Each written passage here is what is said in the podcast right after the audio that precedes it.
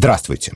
Я Лев Ганкин, и это уже третий выпуск подкаста «Немецкая музыка от хора до хардкора», который мы делаем вместе с Гёте-институтом в рамках Года Германии в России 2020-2021. Ну и вот в соответствии со слоганом «Шаг назад, два шага вперед» из Веймарской республики мы сегодня вновь переезжаем в послевоенное время, а конкретнее в конец 60-х годов, когда в Германии появилась своя, самостийная, ни на что другое не похожая рок-музыка. Я подчеркиваю здесь слово «самостийное», потому что рок-н-ролл, конечно, пришел в Германию намного раньше, а в Гамбурге, например, уже в начале 60-х открылся легендарный Star Club, в котором, между прочим, на протяжении нескольких месяцев постоянно выступала малоизвестная тогда британская группа The Beatles. Но все же на тот момент ни Битлз еще не поняли про себя, что они великая группа, ни другие исполнители не отходили слишком далеко от, ну, таких вот поп-музыкальных шаблонов. Поэтому этот период все-таки скорее предыстория, а настоящая история начинается позднее, и связана она с проблематичным, сразу в нескольких отношениях, но тем не менее давно и прочно прижившимся в меломанских кругах термином «крауд-рок». Так вышло, что я изучаю и коллекционирую крауд-рок уже два десятка лет почти. Поэтому расскажу вам о нем сам и о том, что это вообще за зверь такой, и о том, в чем проблемы с термином, и о том, какую роль эти звуки сыграли в мировой музыкальной истории, и о том, собственно, какие из них первым делом стоит найти, послушать и оценить. Для начала же вброшу лишь одну мысль, ну, такую вот общего порядка. Как мне кажется, немецкий крауд-рок при всех оговорках, это первая в мире удачная попытка придумать рок-музыку не англо-американского образца первый опыт создания с нуля какой-то принципиально новой разновидности этого жанра на другом фундаменте и с заметно отличающимся звучанием. Конечно, со временем свои яркие рок-сцены возникли и в других странах, там, от Швеции до Японии и от Турции до России, но немецкая, пожалуй, сыграла здесь на опережение и достигла невероятно ярких результатов, по крайней мере, в сравнительно короткий период своего расцвета с 1968 и где-то по 1976 1977 годы. Вот это я и попробую сегодня вам показать.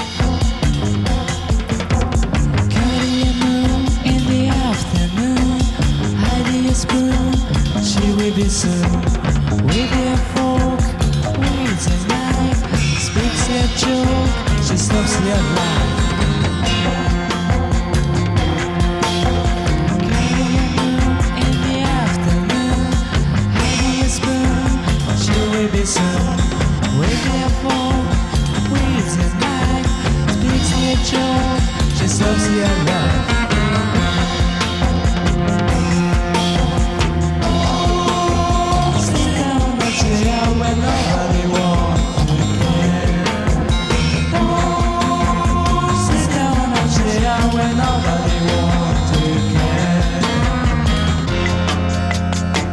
Это песня кёльнской группы Кен, одного из формообразующих крауд-роковых ансамблей, который называется «Спун». Далеко не первый хронологический образец жанра, но, кажется, довольно наглядно демонстрирующий некоторые его особенности. Ну, например, живые ударные здесь сочетаются со звучанием драм-машины, в аранжировке сразу обращают на себя внимание звуки не вполне понятного происхождения, вот такие, слышите? Да и вокалист поет достаточно специфически, по крайней мере, текст вы точно сходу не разберете. Ну, плюс сам голос то вкрадчивый, то какой-то немного ноющий, как будто бы не очень подходит традиционному рок-фронтмену. Давайте запомним эти черты, они нам сегодня еще пригодятся. Что же такое крауд-рок? Как ни странно, это довольно сложный вопрос. Собственно, с термином, как и было сказано, есть несколько проблем, и главное из них заключается в том, что он просто очень расплывчатый. Иногда крауд-роком называют любую рок-музыку, сделанную на немецкой территории в 70-е годы, но это кажется неоправданно широким истолкованием. В конце концов, в Германии в ходу и другой термин Deutsch Rock, который как раз съемко описывает ну, такие обыкновенные, конвенциональные рок-песни, спетые на немецком языке. Более распространена другая трактовка, согласно которой крауд-рок — это совокупность экспериментальных, не мейнстримовых разновидностей немецкого рока, в основном действительно 70-х годов прошлого века. Но и здесь все равно возникают вопросы. Что считать экспериментом? Где граница между мейнстримом и андеграундом? Ну, допустим, группа Кен, как мы услышали, звучит достаточно нетривиально. И это еще у нас прозвучала одна из их таких самых легких на слух песен. А что делать с исполнителями, игравшими, скажем, виртуозный джаз-рок или прогрессив-рок с цитатами из классической музыки? Они мейнстрим или нет?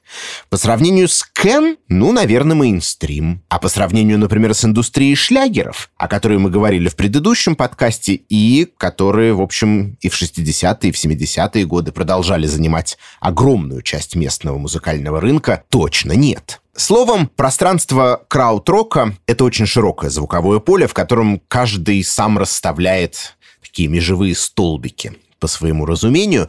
Поскольку наше время сегодня ограничено, я буду достаточно придирчив и сосредоточусь на тех записях, которые в самом деле максимально далеко отстоят от, ну, каких-то более привычных и знакомых всем нам британских и американских образцов. Но давайте будем при этом помнить, что это лишь одна сторона медали. В Германии был и вполне такой космополитический, глобализированный рок, зачастую очень высокого качества. Итак, Одна проблема крауд-рок — это отсутствие четких границ жанра. Другая связана с самим словом. Крауд по-немецки это капуста, особенно квашеная, в слове sauerkraut. А краудс — такое довольно грубое, обидное прозвище немцев. Ну, примерно как, например, не знаю, лягушатники про французов. Спустя много лет установить авторство термина крауд-рок не представляется возможным. Долгое время считалось, что его выдумали британские журналисты, но архивные исследования последних лет показывают, что, судя по всему, первыми о крауд-роке заговорили сами немцы. Правда, не музыканты, а промоутеры, пытавшиеся раскрутить подведомственных им исполнителей в Англии и США с помощью вот такой вот самоэкзотизации. Ну, знаете, все равно, что про российские группы написали бы что-нибудь типа «Музыка из страны водки, икры и медведей». А дальше уже заграничная пресса, соответственно, с готовностью восприняла термин, обыгрывающий национальные стереотипы, и поначалу использовала его, разумеется, с такими колониальными немножечко чувствами, с колониальным высокомерием. Мол, у нас настоящий рок, а у них, ну, какой-то крауд-рок, дикость народов. Но Впрочем, некоторые музыканты довольно быстро сообразили, что нужно делать, если тебя называют обидным словом. Ну, конечно, нужно переприсвоить его себе. Гордо или, наоборот, с иронией, вынести его на щит, раз уж отвязаться от него невозможно. И в итоге еще одна стилеобразующая немецкая группа, «Фауст», записала трек, который так и назывался «Краутрок». «Краутрок».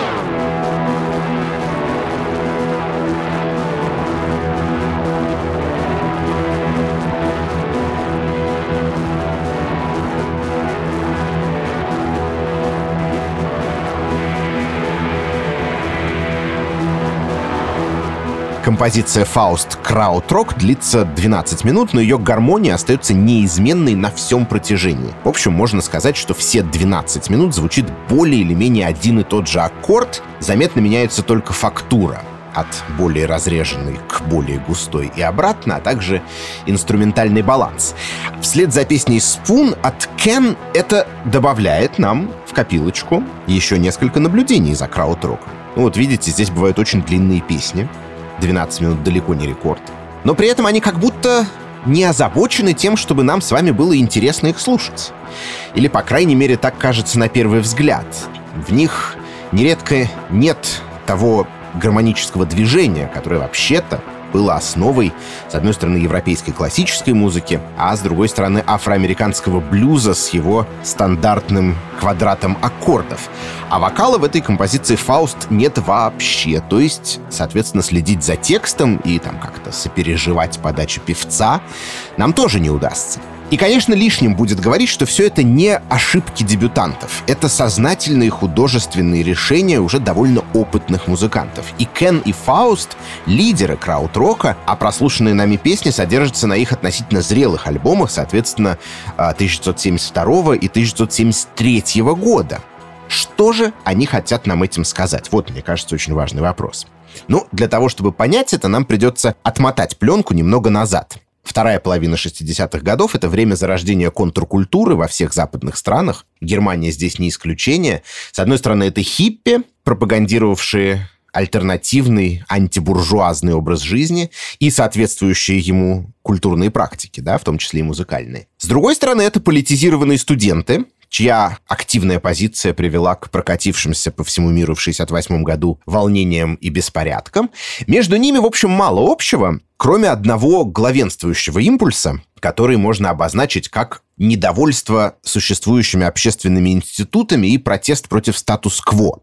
Обе волны, разумеется, докатились и до Германии. Ну вот, к примеру, бродяжничающую молодежь с длинными волосами, гитарами и пивом или травкой. Тут называли гаммлерами, ну то есть, собственно, бродягами, да, бездельниками. В 1968 году важный в будущем деятель краудрока, продюсер Рольф Ульрих Кайзер, устроил и провел в городе Эссен первый в Германии рок-фестиваль, скромный аналог Вудстока, Интернационале Эссенер Сонгтаге. На нем выступали как западные артисты, такие как группы Family, The Fugs, Фрэнк Заппа и Mothers of Invention, так и краудрок-музыканты Амон Дюль, Гуру Гуру, Tangerine Dream или Фло де Колонь. Некоторые из них по итогам мероприятия заключили свои первые контракты с лейблами. Но у Германии во всей этой истории была и особенная стать. Поколение, достигшее совершеннолетия к концу 60-х годов, неминуемо узнало о том, что происходило в стране 20-30 годами ранее, при попустительстве, если и не при непосредственном участии их родителей, бабушек и дедушек. То старое поколение таким образом было безнадежно дискредитировано опираться на их культуру было, ну, просто невозможно. С другой стороны, не хотелось опираться и на импортную, в основном американскую культуру. Дело в том, что после войны Америка ввела так называемый план Маршалла или программу восстановления Европы, которая должна была помочь установить в Западной Европе мир и восстановить экономику, но одним из результатов этой помощи стала стремительная американизация, в том числе культуры Западной Германии. И в этих условиях возник запрос на создание некоего нового немецкого искусства, в том числе музыкального, не связанного со старым, скомпрометировавшим себя в годы нацизма, но и не являющегося калькой с э, заграничных образцов. Об этом, например, говорил Мануэль Гетшинг, гитарист крауд-рок группы Ашра Темпель и автор нескольких великолепных сольных альбомов. Нам пришлось заново отстроить нашу культуру, потому что большинство талантливых людей либо были убиты, либо эмигрировали из страны. Конец цитаты. Отсюда общая установка на новизну, на эксперименты, порой кажущиеся чрезвычайно смелыми даже сегодня. И, собственно, если проанализировать, по каким линиям шли эти эксперименты, то, я думаю, получится очертить более или менее полный пейзаж краудрока, по крайней мере, вот в его такой новаторской ипостаси, чем мы сейчас с вами и займемся, и начнем, как ни странно, возможно, с такой немного боковой, не вполне магистральной истории, но, тем не менее, на мой взгляд, чрезвычайно важной для общего положения вещей.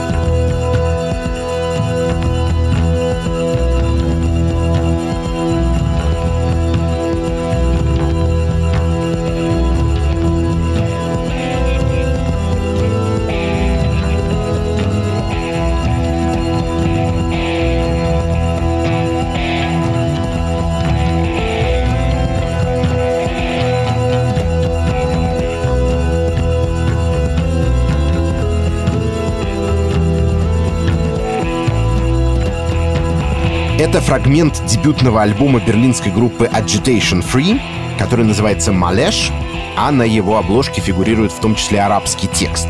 Как нетрудно услышать, немало восточных влияний обнаруживается и в музыке ансамбля. Это и ориентальная перкуссия, и инструментальные краски, такие как цитра, и ладовая, а не тональная основа. Наконец, кое-где использованы так называемые field recordings, полевые записи, собственноручно сделанные музыкантами Agitation Free на рынке в Египте. Да, они действительно предприняли в начале 70-х годов масштабное путешествие по Ближнему Востоку и Северной Африке, кстати, по приглашению Гёте-института, и отразили свои впечатления в треках с альбома «Малеш», породнив вот весь этот Восток с рок-музыкальной эстетикой. И они были в этом не одиноки, вот, к примеру, фрагмент творчества еще одной крауд-роковой группы «Эмбрио».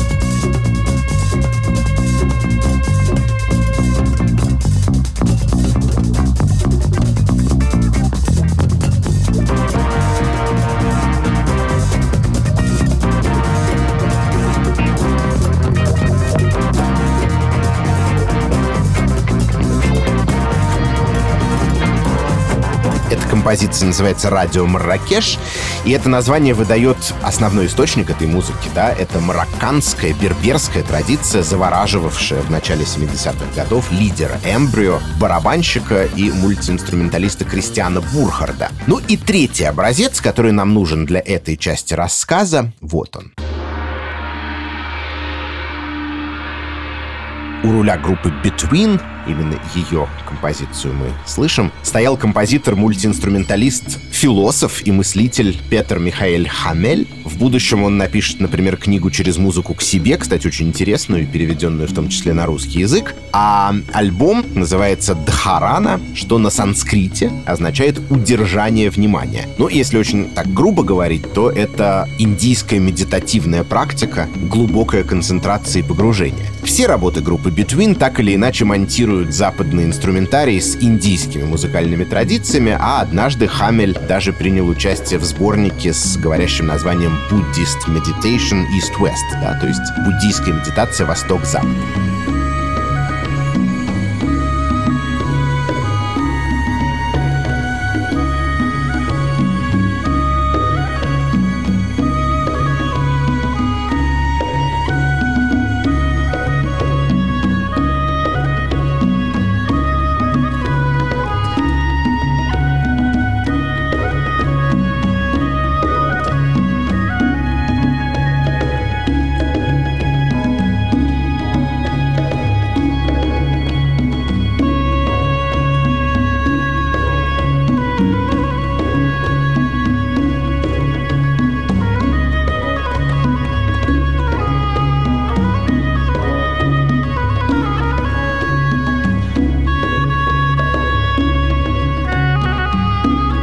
Возможно, думаете, что же во всем этом специфически немецкого? Смотрите, рок-культура второй половины 60-х годов, конечно, вообще обозначила интерес к музыке не европейского и не американского происхождения. Можно вспомнить хотя бы опыты Джорджа Харрисона с ситаром на нескольких битловских альбомах. Ну, об этом мы подробно говорили в первом сезоне подкаста «От хора до хардкора». Но немецкие исполнители, кажется, пошли в этом куда дальше своих британских коллег и по-настоящему погрузились в тему. С полевыми записями, текстами на санскрите и, собственно, сотрудничеством с музыкантами из арабского мира. И это важно, потому что восточная музыка а это не просто музыка, сыгранная там на других инструментах или спетая на других языках. Нет, самое главное, что она попросту иначе устроена, чем хорошо знакомая нам музыка Запада. Так, например, в ней никогда не было и нет культа фиксированной формы, такого вот законченного идеального варианта музыкального произведения, который должен затем максимально точно воспроизвести исполнитель. Наоборот, скажем, традиционная индийская рага — это скорее процесс, чем его результат. Музыка каждый раз при каждом исполнении рождается заново. Выражаясь привычным нам языком, и, конечно, немного упрощая, это импровизация, основанная на неких довольно широко заданных параметрах лада, темпа и, за неимением лучшего слова, настроения. Кроме того, в восточном искусстве зачастую отсутствует типичная для западной культуры риторическая основа, да, когда у произведения есть завязка, кульминация и развязка, когда оно так вот линейно движется от экспозиции к финалу. Рага, я опять же здесь использую ее просто как удобный образец, может на всем своем протяжении пребывать в формально не меняющихся контурах. Вот отсюда на самом деле распространенное представление о таком монотонном, гипнотическом характере восточной музыки. Ну и согласитесь, даже по нашему пока еще совсем короткому, шапошному знакомству с краудроком нетрудно заметить, что обе этих особенности музыки Востока успешно им освоены. Ведь основа его методов именно коллективная импровизация, а в музыке много неизменных повторяющихся элементов. Вспомните хотя бы песню «Краудрок» группы «Фауст». Нет, в ней не было явно различимых восточных влияний, но в самом подходе к делу обнаруживается с Востоком немало общего. И это справедливо и для той музыки, которую мы будем слушать дальше. Прямо сейчас еще одна не менее известная и культовая немецкая группа, которая довела вот эту такую практику гипнотического повторения до абсолюта.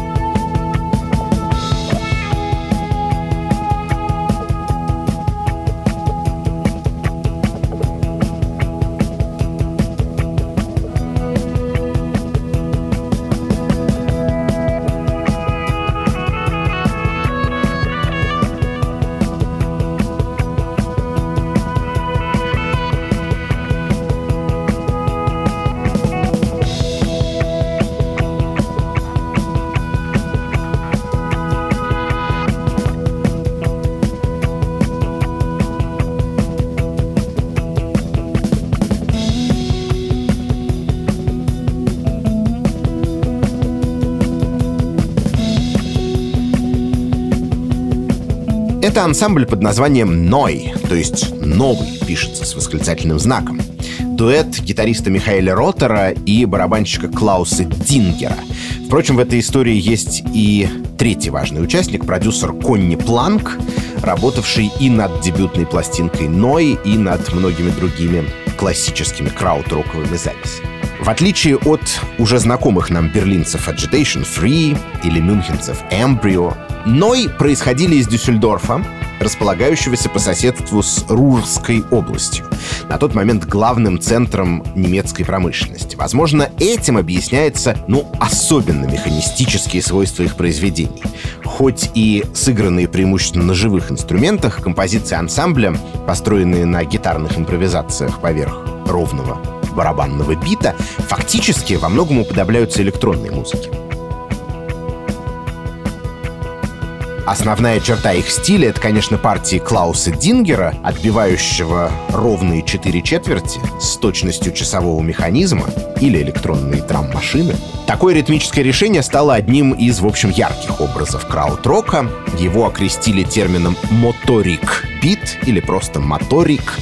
Интересно, что в жизни Дингер, по воспоминаниям всех свидетелей, был человеком необычайной, бурной эмоциональности, таким непредсказуемым, вспыльчивым, скандальным, стремительно увлекающимся и разочаровывающимся в людях, песнях, проектах. С разного рода допингом у него тоже были широко документированные проблемы. Однако, попадая за ударную установку, он вот просто превращался в машину. И три основных студийных альбома «Ной» тому самое яркое доказательство.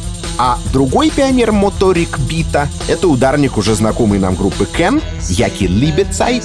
Самое время вернуться к ним ненадолго и понять, как функционировал этот, возможно, самый важный крауд-роковый ансамбль той эпохи.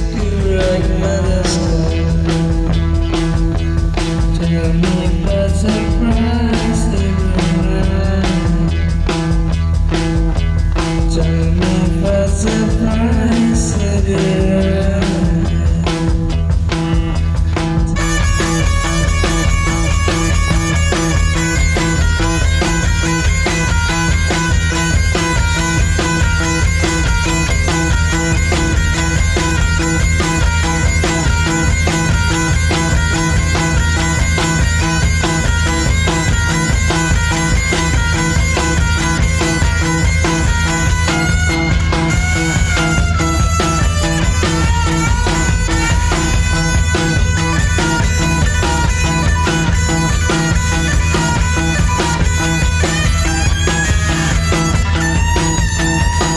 Либецайт имел джазовые, более того, фри-джазовые корни. О немецком джазе мы поговорим отдельно. Но самое важное для сегодняшней истории вот в этой его цитате. Все подчинялось единственному правилу. Все ноты равноправны. Повторять их или сдваивать запрещалось.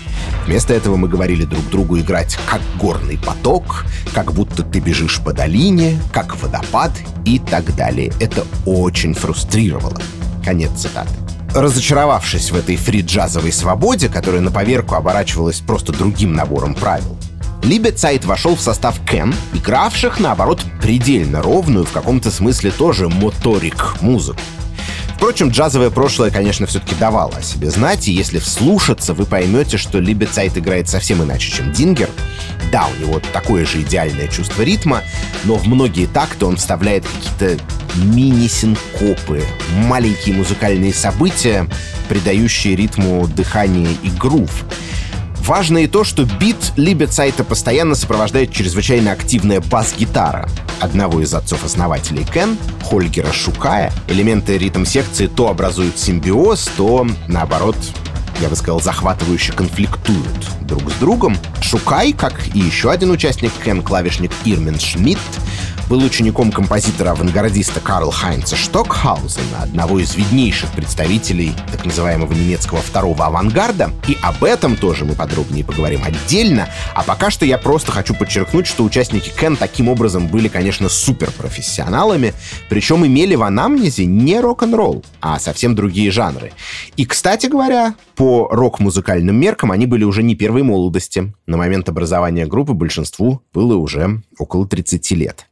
А вот вокалисты в Кен классического периода, их было двое. Сначала американец Малькольм Муни, а затем японец Дама Судзуки, имели совсем другой бэкграунд. Муни скрывался в Европе от призыва на Вьетнамскую войну, а Судзуки просто бродяжничал на мюнхенских улицах, будучи вот таким классическим бездельником-тунеядцем-гаммлером. По легенде, в день мюнхенского концерта Кен, Шукай и Шмидт не то сидели в кафе, не то шли по городу увидели выразительного долговязого длинноволосого японца, певшего на улице, собирая с прохожих денежки, и предложили ему тем же вечером выйти с ними на сцену. В итоге Судзуки задержался в группе на несколько лет и записал с ней почти все главные альбомы.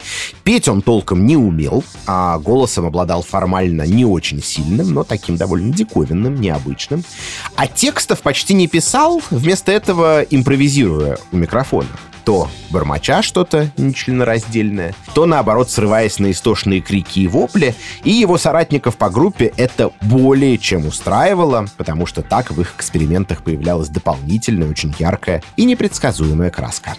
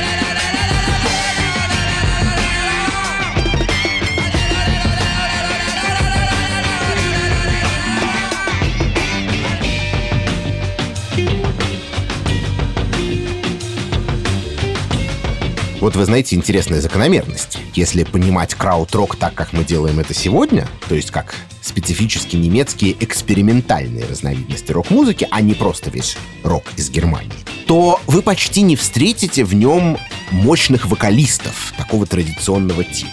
Ну вот, казалось бы, рок-группа нуждается во фронтмене, да, с ярким, красивым голосом, но нет. Тут музыка обычно либо оказывается полностью инструментальной, либо голос в ней, вот как у Дамо Судзуки, трактован скорее как отдельный музыкальный инструмент. С чем это связано? Я думаю, что крауд-рок интуитивно отвергал институт фронтмена звезды, потому что вообще подозрительно относился к харизматическим лидерам. Ну, эта аллергия возникла, конечно, отчасти как реакция на то, что некоторое время назад да, устроился страной и с миром один харизматический лидер немецкого происхождения. А с другой стороны, Германия в те годы вообще стремилась к максимально неиерархическому устройству всех сфер жизни. Так, в стране ведь теперь не было явно определенного центра, к которому бы тяготела вся остальная территория. Берлин больше не годился на эту роль, потому что он был разделен стеной на две части. И западный Берлин оказывался не более чем маленьким анклавом да, посреди ГДР. А тихий относительно небольшой Бонн, куда были перенесены правительственные органы, ну, конечно, не мог в одночасье стать культурным местом силы. И точно так же внутри музыкальных ансамблей тоже царило полное равноправие. Здесь не было ведущих и ведомых, каждый играл свою важную роль в коллективной импровизации или, как говорил Хольгер Шукай, мгновенной композиции, instant composition. Возможно, вы обратили внимание на то, сколько барабанщиков сегодня уже упоминалось в этом рассказе и Клаус Дингер, и Яки Либецайт, и Кристиан Бурхард из «Эмбрио». В англо-американской рок-традиции барабанщик, ну, это чаще всего важный, но предельно функциональный винтик в творческой машине. А в краут-роке барабанщики ничем не хуже клавишников, гитаристов или певцов. Все делают общее дело. Название «Кен», кстати, было выбрано по старой консервной банке, в которую участники группы складывали все доходы от концертов, а потом поровну делили их между собой. С точки зрения инструментального состава, Кен выглядели, ну, как вполне нормальная рок-группа. Вокал, гитара, клавиши, бас и ударные. Но процесс мгновенной композиции, разумеется, был совсем не похож на то, чем традиционно занимались рок-музыканты. Кен приходили в студию как на работу, к 10 утра, и начинали импровизировать. Все происходящее при этом записывалось на пленку. Дальше же музыканты, прежде всего Хольгер Шукай, отслушивали то, что получилось, вооружались ножницами и клеем и начинали работать с магнитными лентами вырезали яркие фрагменты и склеивали их друг с другом, а потом включали получившуюся запись на проигрывание и прямо поверх нее в студии импровизировали вновь, добавляя таким образом в фонограмму все новые и новые идеи и инструментальные партии. Это практики, ассоциирующиеся скорее с академическими композиторами 20 века, представителями направления tape music, магнитофонная музыка или музыка для пленки. Но в краудроке они тоже оказались чрезвычайно востребованы. Так целых три альбома одной из первых групп в жанре мюнхенцев Амон Дюль по всей видимости, были нарезаны из одной и той же многочасовой импровизационной студийной сессии. Первый из них назывался Psychedelic Underground. Без его отрывка нам сегодня тоже не обойтись.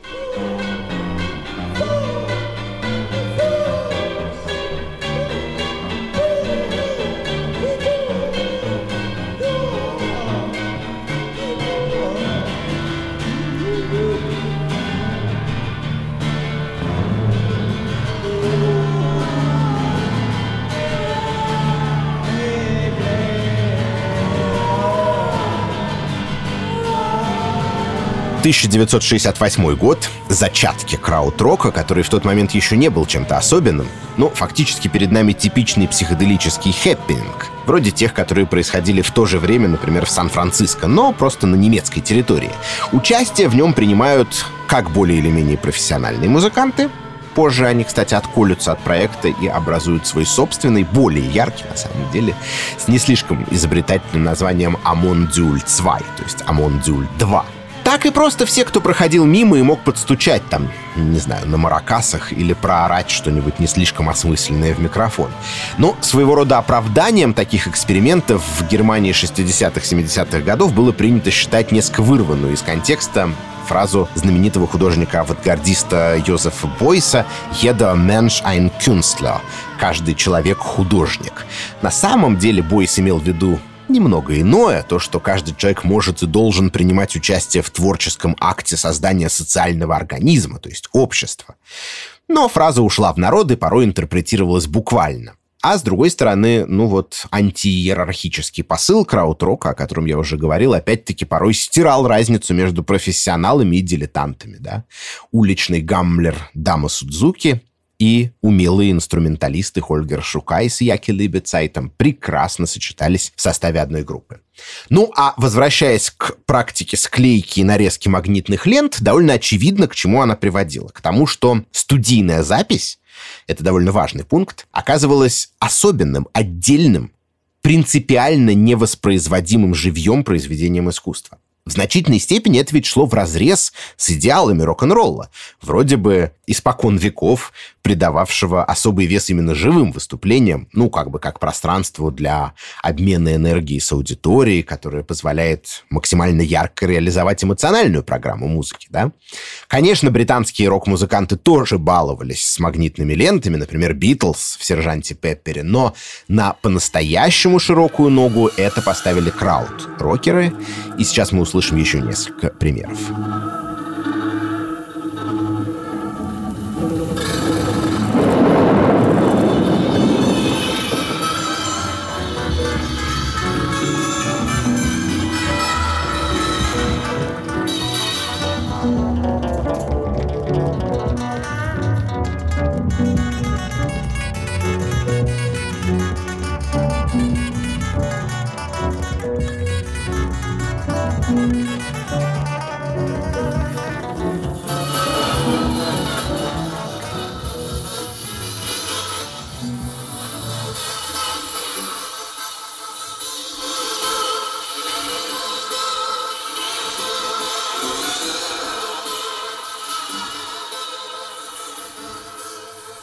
1973 году уже знакомую нам группу Faust подписал британский лейбл Virgin. Это был, как сейчас бы сказали, развод века. Причем уже не первый. В истории ансамбля еще раньше журналист и менеджер Фауст Уве Неттельбек каким-то образом убедил немецкий лейбл Polydor, что перед ними чуть ли не новые Битлз и Роллинг Стоунс. Видимо, те поверили на слово, иначе не объяснить.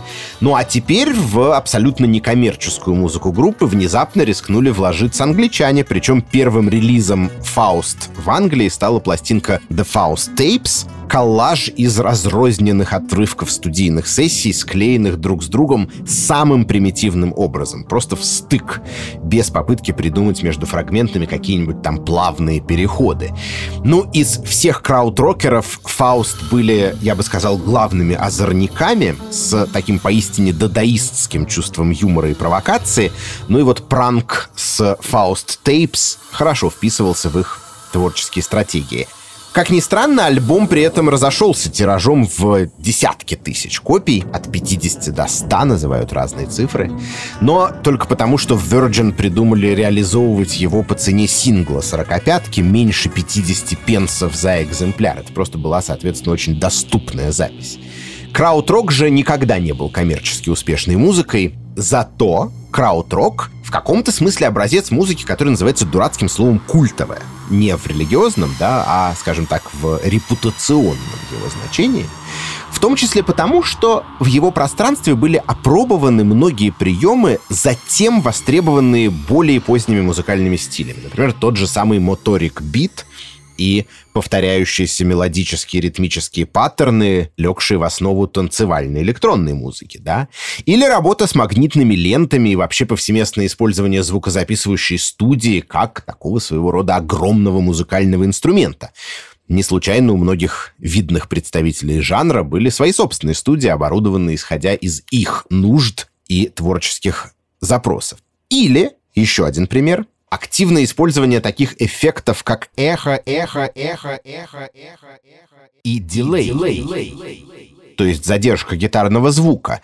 Некоторые краут-рок-исполнители сделали это своей, в общем, основной фишкой. Например, Мануэль Гетшинг, Гюнтер Шикерт или Ахим Райхель. Во-первых, эти эффекты усиливали такое пространственное, психоделическое, космическое звучание гитары. Космос — это, конечно, одна из горячих тем. На рубеже 60-х, 70-х годов, после высадки человека на Луну, синонимом крауд-рока стало словосочетание «космише музик» — «космическая музыка». Так назывался лейбл продюсера Рольфа Ульриха Кайзера, одной из ярких и, в конечном счете, трагических фигур в этой истории. Кайзер, как мы уже знаем, организовал первый фестиваль в Эссене. Он выпустил много блистательных записей на своих лейблах «Ор», «Пильц», Die Kosmischen Kuriere и Kosmische Musik. Оказывал краудроку гигантскую медийную поддержку, но затем пал жертвой злоупотребления разными неполезными веществами, все потерял, и с тех пор они вместе с женой и верной соратницей Гилле Летман или Штерненметхен, звездная дева, жили, а может быть и до сих пор живут абсолютными отшельниками на манер Сида Баррета из Pink Floyd. Ну, а возвращаясь к вот этим вот гитарным эхо-эффектам, второе их несомненное достоинство заключалось в том, что они позволяли одному музыканту звучать фактически как целый оркестр гитар и в одиночку заполнять весь частотный диапазон записи, вот как это могло звучать.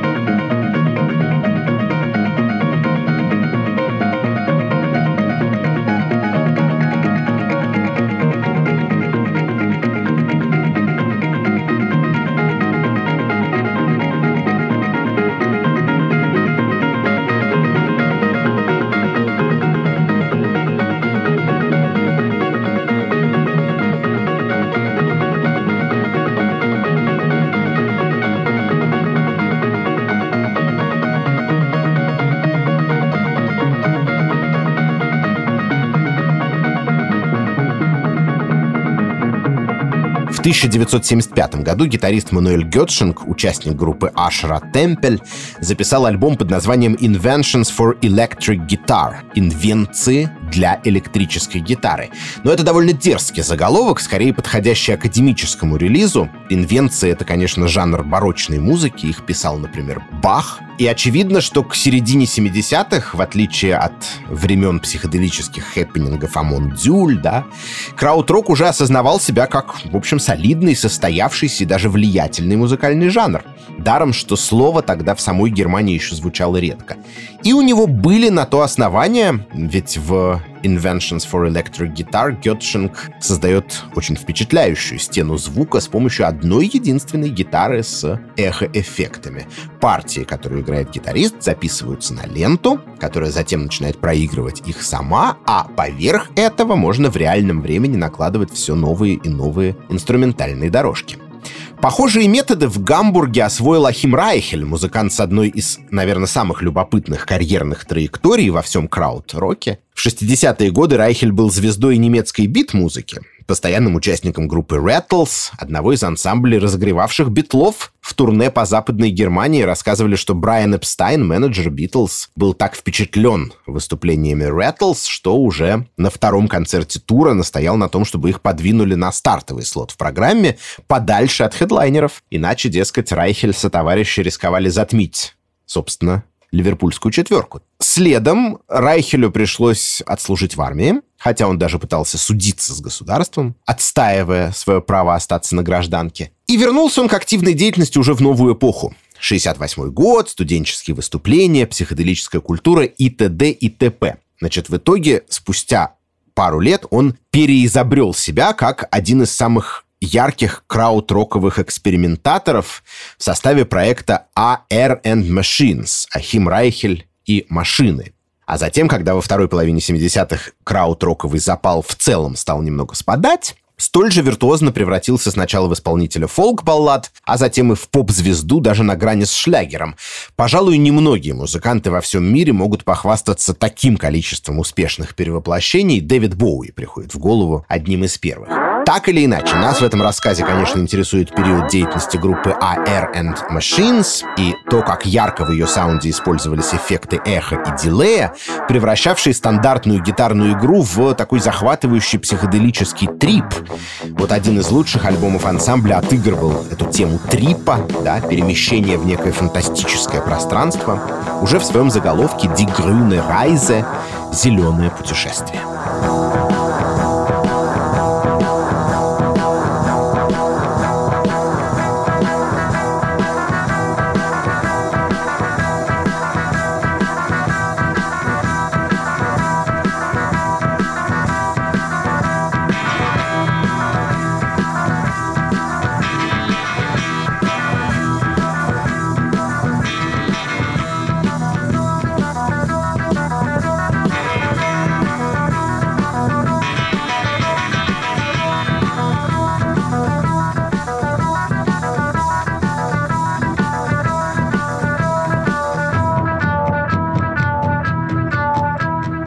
Как и было сказано, к второй половине 70-х крауд-рок-сцена немножко подвыдохлась. Многие крупные игроки сошли с дистанции, не стало групп Фауст, Ной, затем и Кен, хотя их участники продолжали функционировать в музыкальном пространстве Германии и периодически записывать интересные пластинки или сольно, или под другими вывесками, крауд-рок в массе своей перестал интересовать крупные немецкие лейблы. Хотя на рынке мало тиражных изданий, наоборот, кстати говоря, случился бум новых записей. Некоторые музыканты основали свои частные некоммерческие звукозаписывающие фирмы. Таковой была, например, компания Schneeball, у руля которой стояли музыканты Эмбрио и еще нескольких ансамблей. Влияние краудрока, однако, никуда не делось. В 1976 году, завороженный в том числе его захватывающими звуковыми картинами, в Берлин переселился Дэвид Боуи. эхо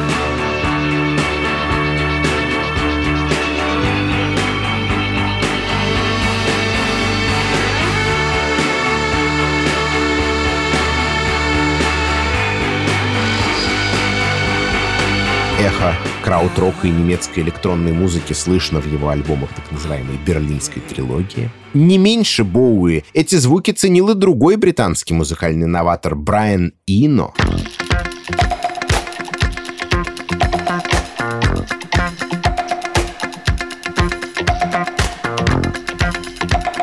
Конце десятилетия крауд-рок будут называть источником вдохновения многие представители британской постпанк сцены, например, Марк И. Смит и группа The Fall, или Джон Лайден и его проект Public Image Limited.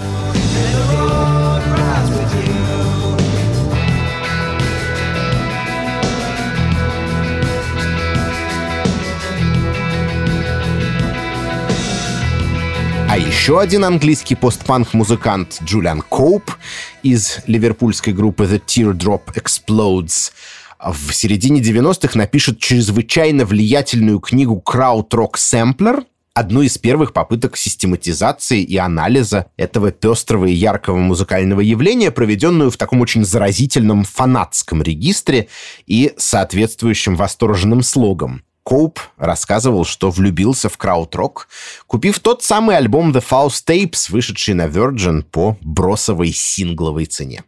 Повторю то, с чего начинал. Крауд-рок наглядно показал, какой может быть рок-музыка не англоамериканского склада. Ни по звучанию, ни по смыслам, ни по устройству. Конечно, он черпал и из этих источников. Некоторые образцы крауд-рока могут напомнить ранних Pink Floyd, другие, например, Фрэнка Заппу, выступавшего в 68-м на фестивале Эссенер Зонгтаге.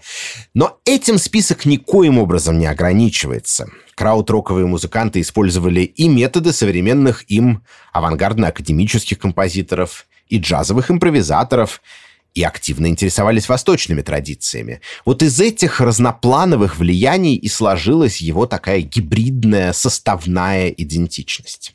Следующим по хронологии магистральным стилем в немецкой гитарной музыке стал панк, который, как и в других странах, довольно быстро переродился в новые гибридные формы, прежде всего так называемую новую немецкую волну, Neue Deutsche Welle, и об этом у нас в проекте запланирован отдельный эпизод, но, впрочем, нельзя не упомянуть напоследок, что в широком пространстве краудрока и панк тоже оказался отчасти предвосхищен, Например, в творчестве ансамбля Тонштайна Шербен, группы крайне левых, даже отчасти анархистских убеждений, сделавшей себе имя бесплатными концертами в берлинских сквотах для гаммлеров, неформалов и политизированной молодежи.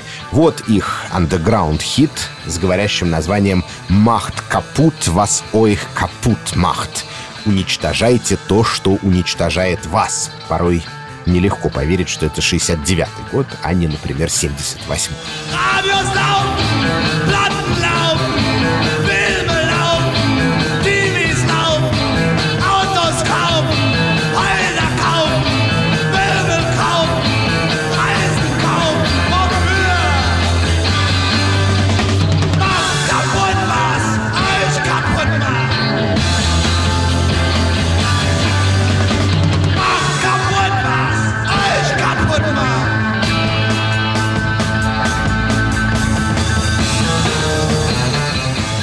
Показательно, что в первом альбоме Тонштайн и Шербен «Warum geht es mir so dreckig?» «Почему мне так хреново?» Вот эта самая композиция «Уничтожайте то, что вас уничтожает» без паузы перетекает в кавер-версию революционной песни Ханса Эйслера, одного из героев нашего предыдущего выпуска о Веймарской республике. Но это просто к вопросу о том, как в истории немецкой музыки незаметно пересекаются разные силовые линии. Что касается панк-звучания, то, вы знаете, его прототипы, как ни странно, можно услышать не только у страстных анархо-рокеров, но и у некоторых классических крауд-рок-ансамблей. Я уже описывал характер барабанщика Ной Клауса Дингера, который, кажется, был немножко панком до того, как это стало распространенной моделью поведения. В последнем прижизненном альбоме Ной, вышедшем в 1975 году, есть очень эффектная песня его сочинения под названием «Hero», которая, кажется, удачно подытожит разговор о крауд-роке.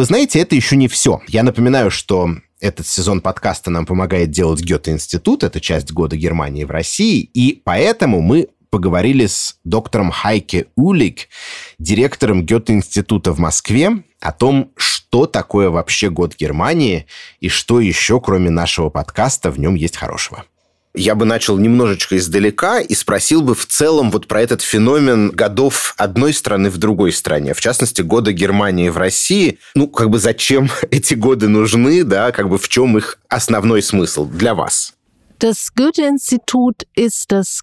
Гёте-институт – это культурный институт Федеративной Республики Германия, и у него три важнейшие задачи. Это поддержка развития немецкого языка, межкультурных связей и информирование о Германии. И некоторое время назад очень полюбился формат э, немецких годов или немецких сезонов. Они позволяют в ограниченный промежуток времени сделать больше, реализовать большее количество проектов и таким образом получить большее присутствие в общественном поле. И из-за того, что сжатые сроки, даже получается, может быть, более интенсивно задуматься о каких-то вещах, о каких-то темах. И получается, что немецкие года — это такой усиленный формат работы культурной институции. А вот вы сказали, что это такой специальный формат годов Германии устоялся. А из чего он состоит, что в него входит? Какие, быть может, события конкретные мы можем назвать? Возможно, те, которые вас больше всего интересуют в программе этого года. Год Германии в России имеет начало и конец, то есть э, большие мероприятия, посвященные окончанию и началу, соответственно, этого года. Э, в нашем случае из-за пандемии мы не смогли провести открытие так, как мы это планировали. У нас планировался огромный праздник с большим количеством зрителей. В итоге его пришлось растянуть на неделю, и часть мероприятий прошли в цифровом режиме онлайн. Во время недели открытия была э, театральная постановка, интерактивная театральная постановка, во время которой зрители сидели в Москве в э, центре имени Мирхольда, а актеры находились в Берлине. И взаимодействие, интеракция происходила через экран, и при этом это все было настолько активно, настолько наполнено эмоциями, что было ощущение, что актеры сейчас просто сойдут с этого экрана на сцену. В Казани мы впервые проводили э, формат поп-ап фестиваля, и его тема, подходящая к э, теме подкаста, основной уклон был создан на электронную музыку и современную музыку, и опять-таки частично музыканты и исследователи музыки были в Казани, а все представители э, с немецкой стороны участвовали в дискуссиях в онлайн-режиме. Это очень хорошо сработало, и таким образом возможно, мы даже смогли достичь большей аудитории. Скажите, а вот эта вот миграция в диджитал среду, в онлайн, она отчасти открывает и какие-то новые потенциальные возможности для того, чтобы проявить воображение, придумать какие-то новые совместные культурные проекты и немножечко расширить да, вот это разнообразие традиционных методов. Äh, Я тоже думаю, что при всем ужасе кризисе, который эта пандемия вызвала, безусловно, она также принесла некоторые моменты, которые останутся и которые содержат в себе определенные преимущества. Äh, Конечно, широта аудитории, которую можно достичь через подкаст, через лайвстрим, она, конечно, намного шире. Wissenschaftler oder auch Künstler für ein Interview oder für einen Auftritt. Еще одна черта. Намного легче получить на интервью ученого или художника, если ему необходим, нет необходимости приезжать и терять день на перелет. Он просто должен до 10 минут подключиться к конференции и провести встречу. Но, конечно же, в этом содержится и серьезный недостаток, что нет больше человеческих встреч, контакта контакта визуального, когда ты смотришь друг другу в глаза, и что нет больше этих разговоров во время фестиваля, когда ты встречаешься, общаешься за пивом, обмениваешься идеями, планами, потому что брейнсторминг в Зуме, он просто происходит иначе, чем брейнсторминг, когда вы сидите вместе за столом, пьете кофе, потом пьете пиво. Это просто другая атмосфера. И этого бы мне, конечно, очень хотелось, чтобы это скоро вернулось снова. Вы знаете, меня очень заинтересовало то, что вы говорили про сотрудничество между немецкими и российскими художниками, артистами, учеными, лекторами и так далее. То есть как бы это не демонстрация одной культуры внутри другой, а какой-то интерактив – Also ich glaube, dass die deutsch-russischen Kulturbeziehungen sehr Я думаю, что российско-немецкие отношения, культурные отношения, они имеют множество примеров того сотрудничества и того, как страны оказывали взаимное влияние. Это видно в искусстве, это видно в архитектуре. Ты идешь по Москве, э, видишь примеры Баухауса, конструктивизма, видишь связи, видишь взаимовлияние конечно, то же самое видно и в музыке. Для открытия Года Германии в России мы запланировали большое мероприятие, которое еще пока не было реализовано, не было показано. Это световая инсталляция, которая сделана немецким художником Лиливаном, российской группой «Сила света» и Вадимом Эпштейном. Они взяли за отправной пункт как раз именно вот эту связь взаимовлияния культуры обеих стран стран Пушкин и Гёте. Пушкин и Гёте никогда не встречались. При этом Пушкин ссылается на Фауста, осмысляет Фауста, и э, есть фильм «Маленькие трагедии», который с другой стороны это тоже переосмысливает. И современные художники взяли это как отправную точку для создания нового проекта, чтобы осмыслить вот эти взаимоотношения, культурные взаимоотношения двух стран, которые продолжаются много лет, много веков, имеют богатый богатую историю и задействуют художников, деятелей искусства из разных жанров.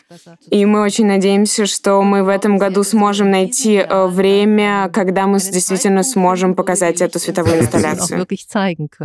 Что ж, я желаю вам, чтобы задуманное удалось осуществить, несмотря на те трудности, с которыми мы все сегодня сталкиваемся. Ну и вот теперь мы заканчиваем. Кроме меня над этим выпуском работали редактор Ирина Калитеевская, звукорежиссер Юлия Глухова и фактчекер Алексей Бароненко. В заставке использован фрагмент прелюдии и фуги номер 2 до минор из второго тома хорошо темперированного клавира Иоганна Себастьяна Баха в исполнении Святослава Рихтера. А всю остальную музыку, которую мы сегодня слушали, можно найти в плейлистах на сайте Арзамас и на разных стриминговых платформах. Весь новый сезон подкаста мы делаем вместе с Гёте-институтом в Москве в рамках Года Германии в России 2020-2021. О других проектах и мероприятиях года можно узнать на сайте godgermanii.rf. От хора до хардкора, так же, как и другие подкасты проекта «Арзамас», удобнее всего слушать в мобильном приложении «Радио Арзамас». Скачивайте его в App Store и Google Play.